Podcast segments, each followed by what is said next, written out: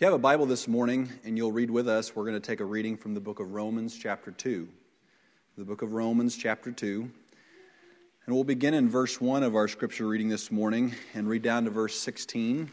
And I'd ask that you'd pray for me this morning as I feel the need, especially for the help of the Lord today, to, to proclaim His word. Uh, but again, we'll read from Romans chapter 2, and we'll begin reading in verse 1 of that reading and read down to verse 16. It says this Therefore, thou art inexcusable, O man, whosoever thou art that judgest, for wherein thou judgest another, thou condemnest thyself. For thou that judgest doeth the same things. For we are sure that the judgment of God is according to truth against them which commit such things. Verse 3. And thinkest thou this, O man, that judgest them which do such things, and doest the same, that thou shalt escape the judgment of God? Or despiseth thou the riches of his goodness and forbearance and longsuffering, not knowing that the goodness of God leadeth thee to repentance? But after thy hardness and impenitent heart treasureth up unto thyself wrath against the day of wrath, and revelation of the righteous judgment of God, who will render to every man according to his deeds. To them who by patient continuance in well doing seek for glory and honor and immortality, eternal life. But unto them that are contentious and do not obey the truth, but obey unrighteousness, indignation and wrath, tribulation and anguish upon every soul of man that doeth evil, of the Jew first, and also of the Gentile. But glory, honor, and peace to every man that worketh good, the Jew first, and also to the Gentile. For there is no respect of persons with God. For as many have sinned without law shall also perish without law, and as many as have sinned in the law shall be judged by the law. For not the hearers of the law are just before God, but the doers of the law shall be justified. For when the Gentiles, which have not the law, do by nature the things contained in the law, these having not the law are a law unto themselves, which show the work of the law written in their hearts their conscience also bearing witness, and their thoughts the meanwhile accusing or else excusing one another. In the day when God shall judge the secrets of men by Jesus Christ according to my gospel. That'll conclude our reading this morning. That's reading Romans chapter 2, verse 1 through 16. And our thought this morning is derived from verse 4, though we're going to look at more than just 4 in our scripture reading today. Uh, but our thought or our title today is derived from verse 4, where it says, Or despiseth thou the riches of his goodness and forbearance and long suffering, not knowing that the goodness of God leadeth thee to repentance? The title of our message this morning is Despising God's Goodness. Despising God's Goodness. In truth, this thought of chapter 2 is really a continuation or just one part of a much bigger thought that the Apostle Paul is introducing here in the book of Romans.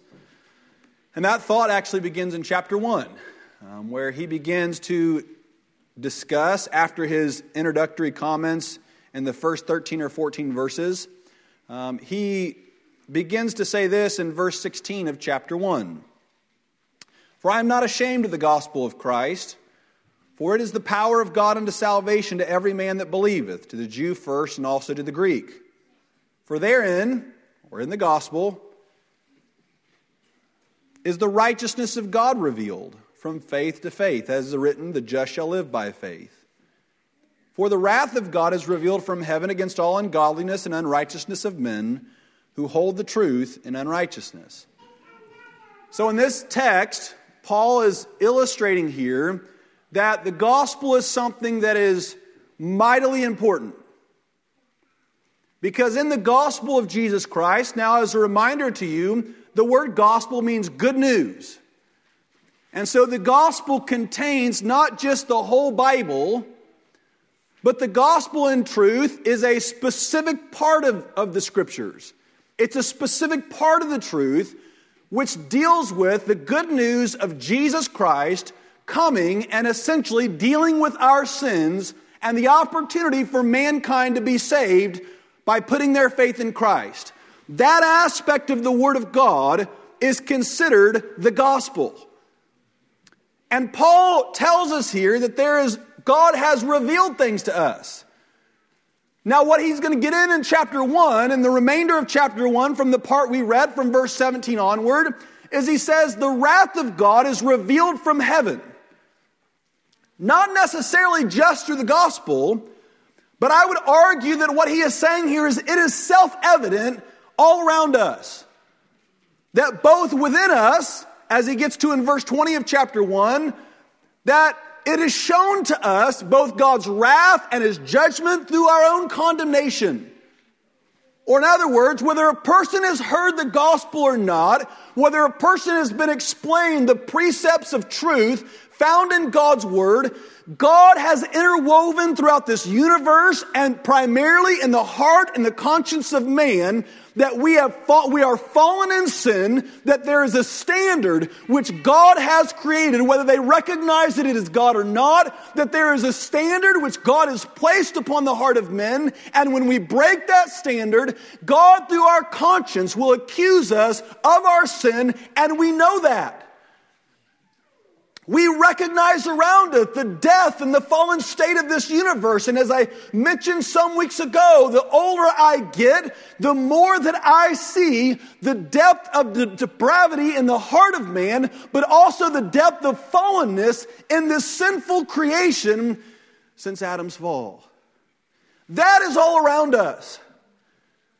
And if we only look at God's wrath or we only look at that self evident part of the fallenness of mankind and the fallenness of the world, it leads people to hopelessness.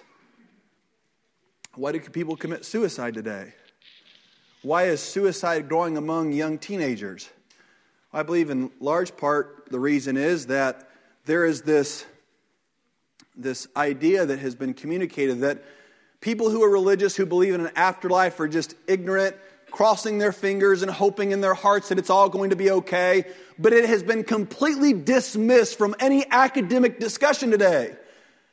And then when people don't enjoy this life to the extent that they wish they could, when people have hardship befall them, when pain and suffering seem to be their companions, and they look ahead and they say, In this life, that is all that I have to look forward to. Well, why would you want to live if in the afterlife there's nothing? And yet, that's the importance of the gospel. Is the gospel does two things. Number one, it puts what is self evident to us in a proper context. It shows us yes, this world is fallen. Yes, this world is full of pain. And may it, may it be an important thing upon our lips as adults that the more that we see our children grow and they begin to experience the teenage years as they get into young adulthood, may we articulate to them or perhaps prepare them to some degree the amount and the degree of pain and suffering that they might feel in this life. But let us all put it in the proper perspective. It's going to happen. There is a likelihood that in this room, young children are going to experience the loss of a child, the loss of a spouse, the loss of going through economic hardship that is perhaps at this moment something that you've never experienced or those in your family have never experienced. All of those things, perhaps your health is going to decline to a, a, standpoint that you say to yourself, I don't even want to keep living if this is how I'm going to feel the rest of my life. Because that is how life can get hard. I've heard many people say before, I just, I don't want to live anymore. I, I, I just want to go and be with the Lord. Life can get hard, but if we don't have the context of the scriptures and the gospel message, then we don't recognize that God permits suffering. God gives allowances for our hardship, ultimately for our good and for His glory and for the benefit of mankind around us. That these things are not beyond God's notice, but they're according to God's purpose. If lost people, if people who are without God in the world don't recognize that all of those things that God allows them to experience, if you're lost this morning and you have gone through tragedy and heartache, if you have experienced things which you said, I didn't even know that there was sensitivity in my heart and in my soul to experience such awful pain, I want you to know this morning that God, that those things did not happen to you without God's notice, but they were by His divine divine intervention that He had permitted those things for you to experience. But why? Why did He have you experience those things? Well, the gospel gives us revelation of that. It shows us, it helps us to better understand the context. So the gospel shows us, one hand, the pain of sin, the pain of heartache, but then it shows us what it's meant to orient us towards and that is the hope that we can only find in Jesus Christ. As we were sitting here this week, and over and over, message after message was being delivered, not every message, not every devotional, but many of them, their attempt was just to reorient people back towards Jesus Christ. And the not only necessity of Him, but the reality that only in Him is the hope for both lost people and saved people. The gospel reveals. So, on one hand, we have our own experience as well as the gospel revealing the fallenness of this world. And that's what Paul in the remainder of this chapter begins to show. How far that this world can fall in sin. But the gospel also reveals the righteousness of God in Jesus Christ the hope that people can really have a real hope that people can have found in Him. That every deficit that you might have in this life can be found in Jesus Christ. The gospel reveals that, and that's the beginning of this whole idea that Paul is putting forward. Is the gospel is meant to be a revelation, to show forth something now, he begins to list off here in the end of chapter 1 all the awful things that people without God can do. And it seems as you take a step from each verse, it just gets lower and lower and lower into darkness and depravity that can be found in the human heart. And what could be the case for those of us that are, for those people rather that are lost is you can look and you can begin to judge people that's the natural tendency. Whenever we see people caught up in sin, is in our fallen nature, subliminally often, we have this sense of self righteousness that, is, that, that equips us with these thoughts of, of, of just telling us how good that we are, that we're not like these people. And because we're not like these people, we deserve less judgment and condemnation and punishment and wrath than these people do. But, lost friend, today, if you're here by the grace of God and you're hearing the sounds of the gospel and you're being revealed the truth and you're surrounded by God's people, I want to do what the Apostle Paul does here, and that is give you caution in feeling this comfort that because you don't sin to the same degree that these people do, that somehow you're going to rest under less wrath or condemnation than these people. You don't. The wrath of God will be revealed from heaven against all people who don't put their faith in Jesus Christ. And Paul begins in chapter 2 after he has finished listing these horrible things that mankind can fall into anticipating the self justification that we might have when we hear this list, he says this Thou art inexcusable, O man, thou that judgest, because you do the same thing. You say, What? I don't. You begin to read in verses 25 onward, actually before that, but 25 through verse 32 in chapter 1. You say, I don't do these things. Oh, be careful. Be very careful. Where does sin come from? Where does sin, when we commit sin, Where does it come from in you? You see, we can witness sin when it is performed in the actions and in the deeds. But that rather is the manifestation of something that is the root of it. Sin comes forth from our hearts. Jesus strove strenuously in the Sermon on the Mount. He spent a considerable amount of time in chapter 6 of the book of Matthew illustrating this very point. He begins to talk about someone who commits adultery. And he says, You've heard it being said, Thou shalt not commit adultery. And that's certainly true. We shouldn't commit adultery. And those who are promiscuous in this life, uh, who are fornicators and commit adultery or other sexual sins, those are things that ought to be condemned. But let me tell you this morning, that sin did not originate in the action. It originated before that in the heart of man. And the Bible tells us in 1 John chapter 2, all that is in the world is the lust of the flesh, the lust of the eyes, and pride of life. All three of those sins originating in the selfishness of the heart of man. There's not a person here this morning that has not sinned in all three of those manners. Not only some distant time, but often, daily, weekly, fallen prey to those sins. Paul is here saying, as you stand on this platform of judgment, looking down your noses at these, be awful careful. There's no excuse for it. You know, in, in, a, in a, a world oriented around excuses, I mean, really, our culture is oriented around excuses. And unfortunately, it's infected our minds. That even we that are saved, that know the truth, can begin to, to function on a paradigm of excuses trying to escape the judgment of our own sin.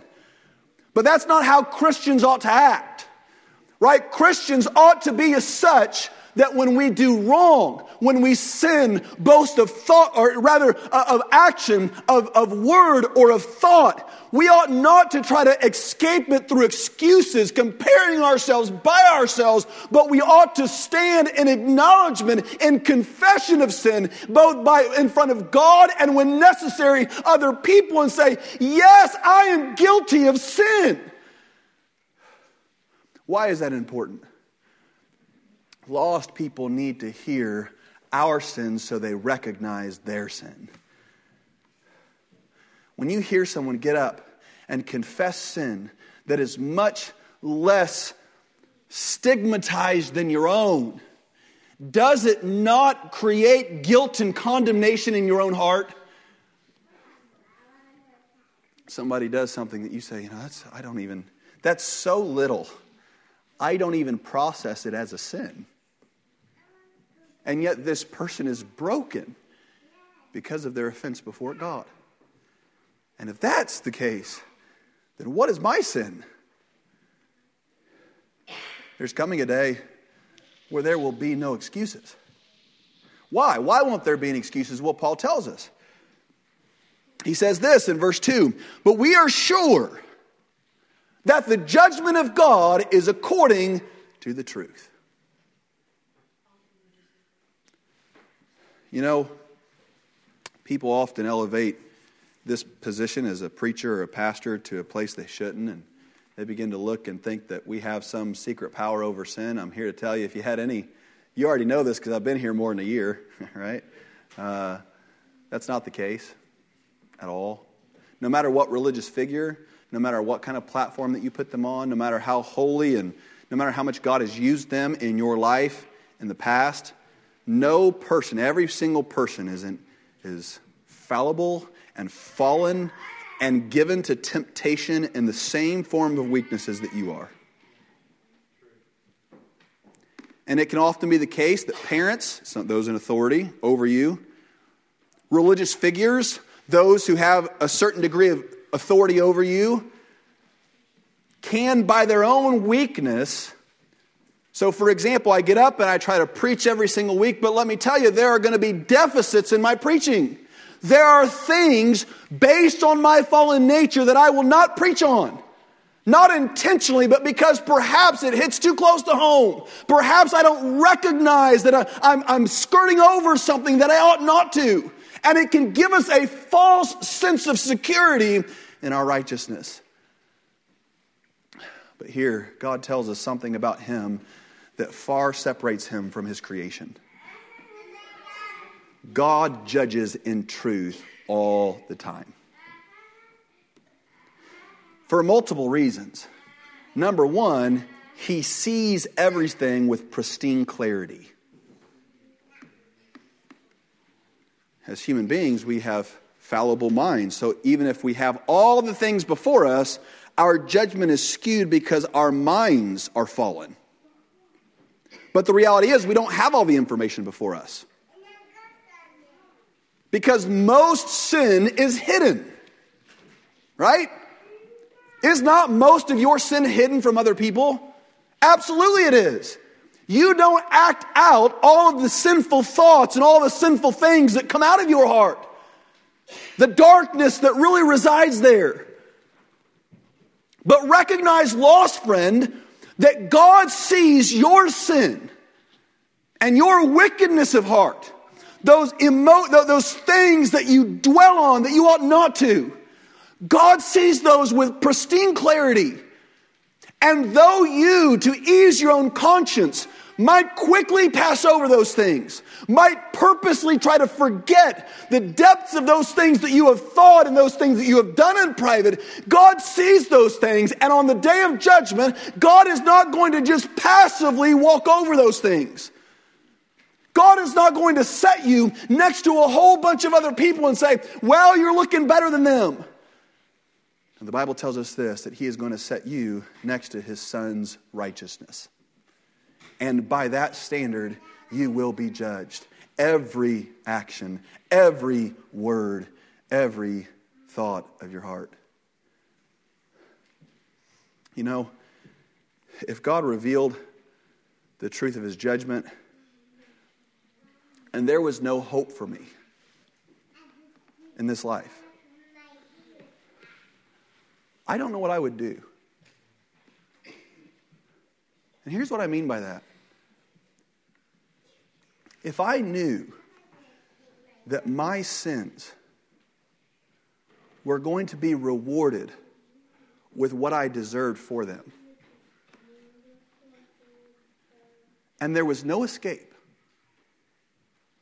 what would you do? When my father died, I had intrusive thoughts. I couldn't get rid of them. The magnitude of reality was so great that even sleep could not get me away from the thoughts. I would never see him again. That was what kept going through my mind. I'll never, ever see him again on earth. And no matter what I did, if I thought, if I tried to think about something, if somebody made me laugh, if, if I was doing something I enjoyed, and for about a split second I would stop thinking about it, it would then just come right back. And part of the mourning process is, is slowly weaning off of that, where that's not such an intrusive thought. But let me tell you something of even greater weight than the death of a family member. Imagine if you knew that a holy God, you were going to stand before him and you must stand in judgment and you're going to get exactly what you deserved, and that there was no hope in this life to escape it, what would you do? I mean, I feel as though that that thought I would ne- I would be in such deep depression, but then at the same time, I would be like those men that the Bible says you would want to eat, drink, and be merry, for all that you have in this life is the only pleasure you're ever going to experience for all of eternity. And so I want to be happy because this would be the only pleasure I would ever have. Yet, how can I be knowing the daunting reality facing me? God knows the truth about you. And you're going to get what you deserve.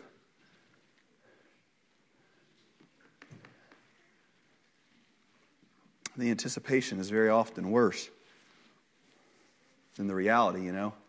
You ever had something, you know, I remember minister school, I guess, is just on my mind having to. Uh, last year, the first year doing minister school, I was so nervous, you know. Uh, to conduct all the things. And it was COVID year, and everybody had opinions about COVID. And, and I said, this is just a lose lose situation. You know, there's just no way that we're going to, I'm going to be able to do the right things and say the right things. And I couldn't sleep. You know, the night before, I just, I could not sleep at all. You've all have had experiences like this. And, and I knew even while I was going through it, the anticipation is going to be worse than the reality. You know, once you get up there and the first things that are said and the, you get things going, it's all going to be, and it was. It was fine after that. But it was that, you know, your mind just, I don't know, it just does this, this thing to you where you, you know, as much as it would be tempting to say that the anticipation of God's judgment is worse, it's not. As paralyzed as you might be in anxiety and depression, knowing you're going to face your sin and judgment, as much it may control, if that were the case, that we had no hope, and depress you, that anticipation could never be as awful as the reality of facing your sin before God. I've said this before, but it comes to my mind. I am saved by God's grace, and I am so grateful that the righteousness of Jesus Christ has been imputed to me. And when I stand before a holy God, I will stand in a state having been justified, having been forgiven. And yet I'm, I'm still fearful. There is still a part of me that knows me and that almost imagines it's too great to be true. The awfulness of my own sin, and that despite all of that, and that, you know, even when I want to stop, I can't. I can't stop sinning. I want to stop sinning. I want thoughts. Have you ever had thoughts in your mind and you say, I don't want to have these thoughts, Lord. Please take them away. And yet the fallen mind, the, the Adamic nature just forces them upon you. And thoughts of pride just lift you up and lift you up in your mind. You say, Lord, I don't want to have this. I don't want to be this way. And there it comes back. Oh, that's why I, I know by experience what Paul was saying when he was indicating, I just can't escape sin for everything I do. There it is with me. When I seek to do good, sin is just a part of me. I still, when I consider the judgment of a holy God and the blackness of my sin, it just seems too good to be true that I'm going to stand before Him and be justified. And yet, that's why I love Christ so much. That's why I want to tell the whole world about His goodness is because as daunting as judgment might be, and the fact that verse 2 tells us he will do it with truth, nothing will escape God Almighty. You can stand before him justified. You can stand before him free of condemnation.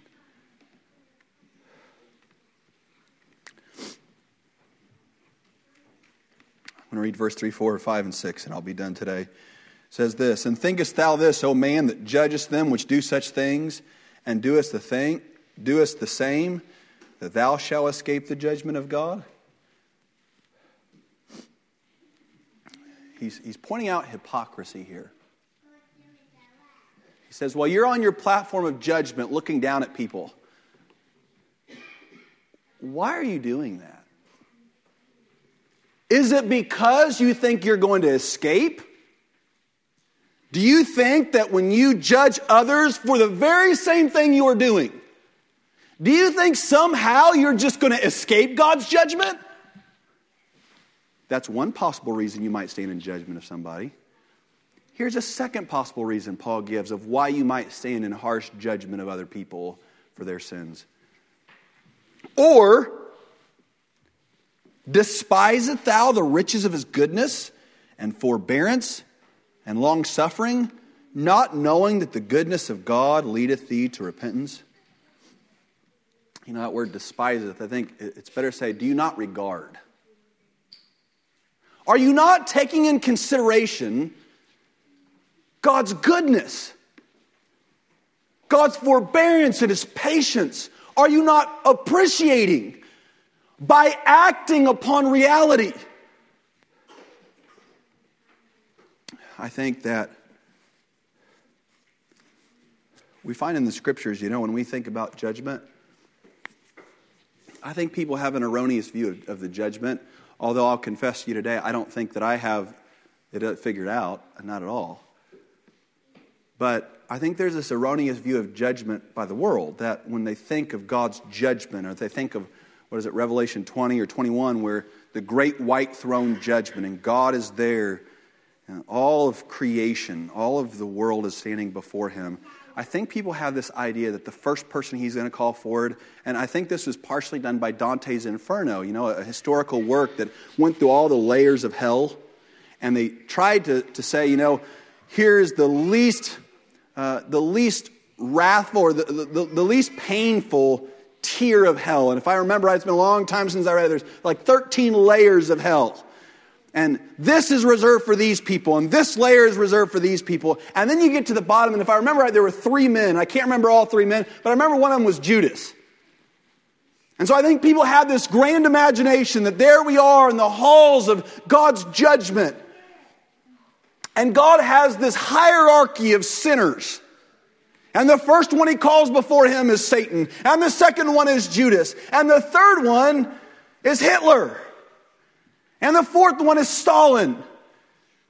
And he's going to go through all these lists of men who have committed to us unthinkable atrocities. I'm just not sure that's the way it's going to work. I'm just not sure that's the way it's going to work. Because what we find in scriptures is that God gives judgment according to privilege. Judgment according to privilege. Why do you think, even in our text, he says the Jew first and also the, the Gentile? Well, he tells us later in chapter 2 and chapter 3 what's the difference between the Jew and the Gentile? He says, a lot. But here was the difference. To one, had been granted what he uses the words the oracles of God. Or, in other words, they had been given the truth of who God was and his righteousness all the Old Testament. Prophets were sent to them, priests told them the truth. The Old Testament was given and spoken among those people. And so they knew God. They knew, rather, of God. They were revealed who he was over and over. And, and all throughout their life, their, the way that they lived and the lifestyle they lived was all meant to point towards a God whom they could come to know because it had been testified to them about him. And all through the scriptures, we read in, in the scriptures where Capernaum is one who is going to stand under great judgment. Why? Because Jesus performed miracles all through Capernaum. And guess what? The people didn't want to hear him in those towns. Here's what I'm trying to say this morning. I believe rather than thinking of just the worst atrocities and those people are going to be judged, judgment will be according to privilege. And let me ask you a question this morning who is more privileged than us?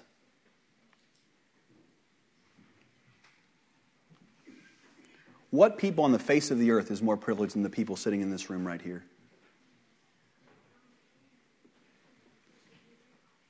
You, know, you hear about the top 1%? You know, the top 1% of income earners?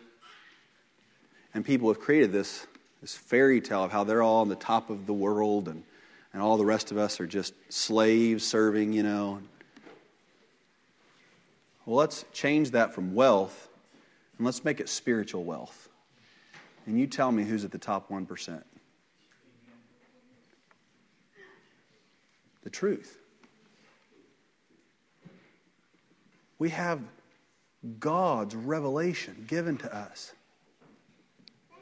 We have, through God's grace, been placed in a church and amongst a people, amongst a fellowship where men and women teach us the truth and have experienced the truth in their own hearts and in their own lives. Not only that, because you can find that in places different in the world that we heard this week at our missions conference. You can go to Belize and you can find the truth. You can go to Kenya. You can go to Ghana. You can go all different places throughout the world that we have heard about. And yet I would argue that still our privilege surpasses even those that have the truth. Because we have the privilege of truth without being under duress. The hardest thing I had to do this morning was open my eyes. That was the hardest thing I had to do this morning. I was tired. That was it. That was the hardest thing. To come amongst God's people and sing and worship and have the freedom to open His Word. Lost friend here today, let me tell you something. You have hit the lottery and you sit among the most privileged people in the world. You cannot go to any other place in the whole world and find more privilege than sitting in the house of God with God's people who know Him and can reveal a greater portion of His righteousness and truth than what you'll find right here. And if that is the truth, and God will judge fairly, and He judged according, judges according to privilege, let me ask you this question who will stand in the greatest judgment on that final day?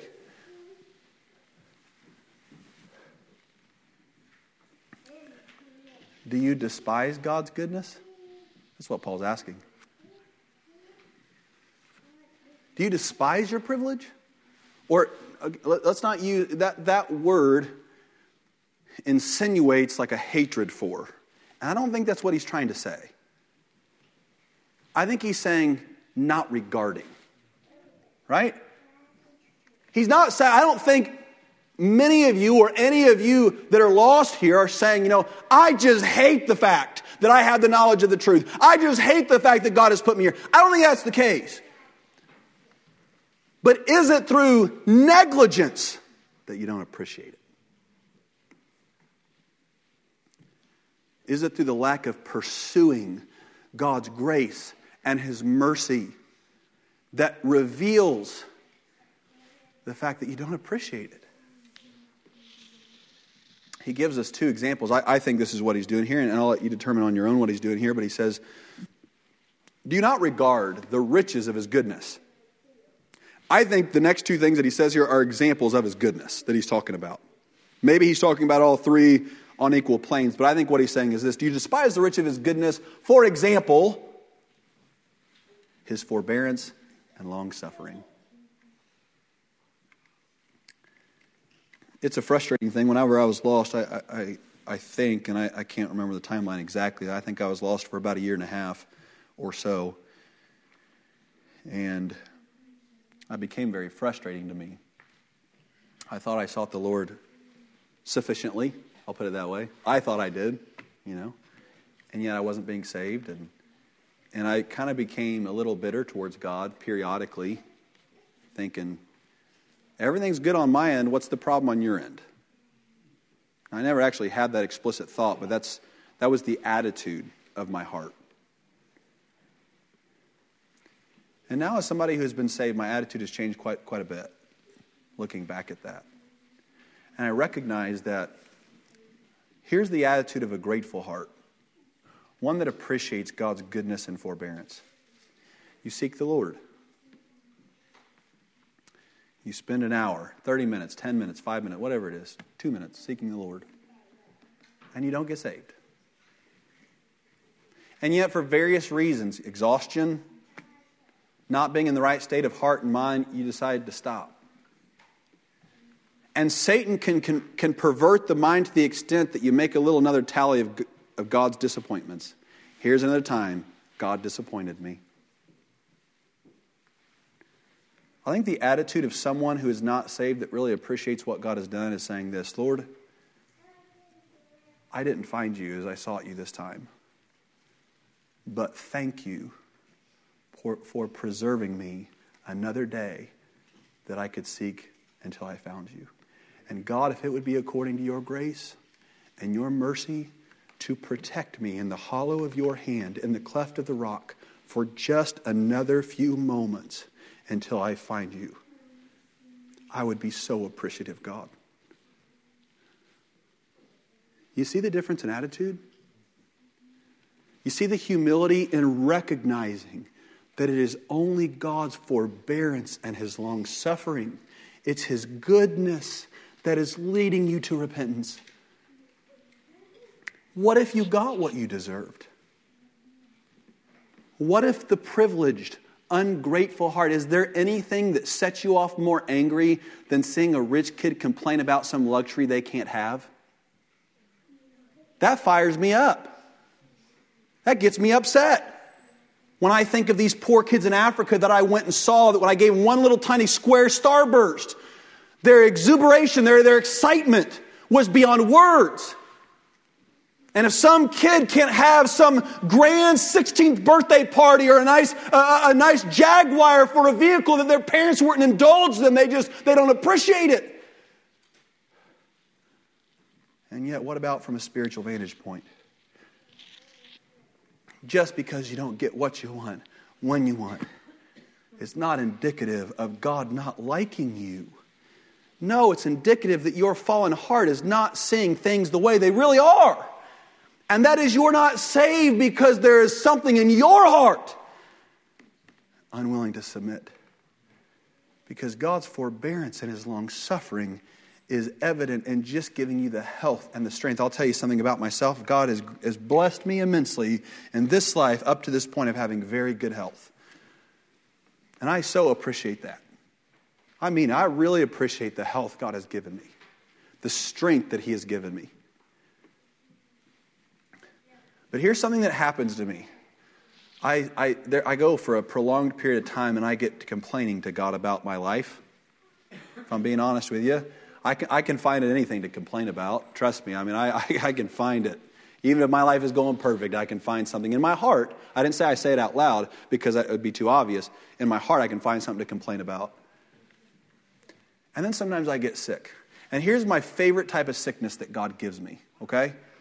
Something that is very minor but begins to control me. Let me give you an example. I was in Belize. I've laughed about this a, a number of times, the, the, whole experience, and I won't share it now. But when I was in Belize, we, we got in this river, and we were doing things in this river, having some fun in this river. And, and I guess, I don't even remember doing it, but I guess while I was walking, I stubbed my pinky toe. And Doc Collins from Fairview Memorial was there, and, and he took a look at it, and he got real concerned. He thought it was broken, then he thought it was infected, and then he thought he was going to have to amputate it. I thought, wow, that, that just that escalated quickly, right? It was just my pinky toe. And here I was here for the spiritual reason. Wonderful things were going on. But I remember uttering almost humorously to the Lord, Lord, if you'll just heal my pinky toe, I'll appreciate it. You ever do that? You ever have sinuses? I know you have because you live in Bowling Green, right? And, and it's just so hard and frustrating for a couple weeks. And then you think, man, I almost forget what it's like not to have it. But when I get through this, I'm going to appreciate not having this. My favorite is when God reminds me of his goodness by plaguing with me with something so minor that becomes so controlling. To recognize just how wholly dependent I am upon his grace for my state of mind and my state of being. God only has to tweak the pinky toe of your life. That's all he has to do. And can't it change everything about your mind? Can't it change everything about the how you think and how you function? I'll tell you today if you're here and lost, it is only by God's goodness, forbearance, and long suffering that you will ever be saved every aspect of your life is control is, is I'll use a word from Colossians is sustained by the word of his power. Verse 5 But after thy hardness and impenitent heart treasureth up unto thyself wrath against the day of wrath.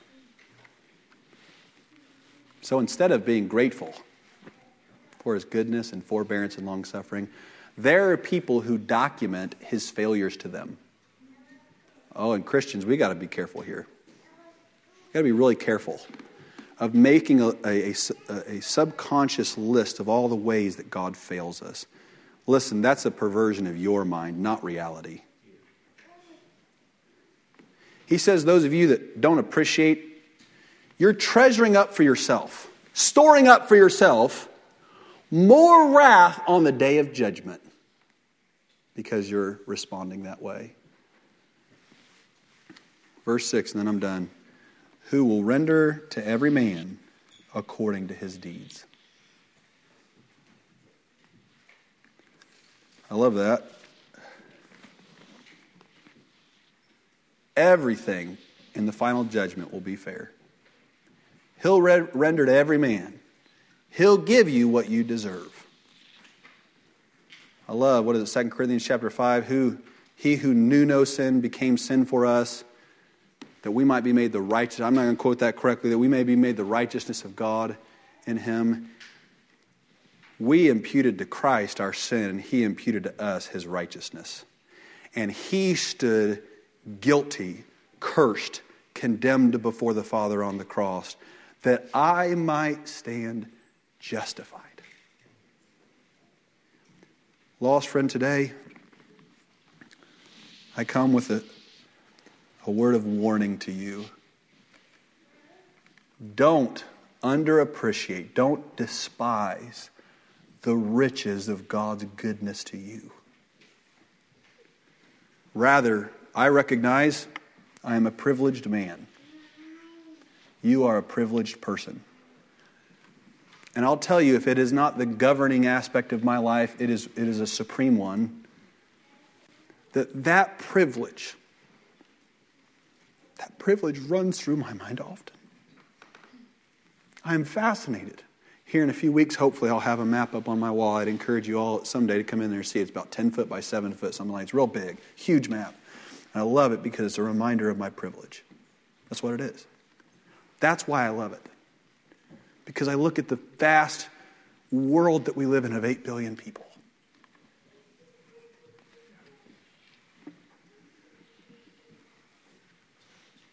And I see my privilege. Look at that map from time to time and I say, God, even my moments of greatest discouragement and despair, encourage me to use my privilege for the welfare of other people. Drives me, motivates me. Lost friend today, if you're in need of the Lord, you are if you're lost. Let's have a song. I pray that you would capitalize upon your privilege. My privilege makes me want to be obedient. It, it compels me, impels me to be obedient. Right? If you're lost here today, this altar is open. If you need to come and pray, I'm giving you an invitation this morning. You don't need it from me, but I'm going to offer it anyway. If you feel God drawing your heart to Him, won't you come and surrender all? Won't you come and pray this morning? Let's all stand and sing.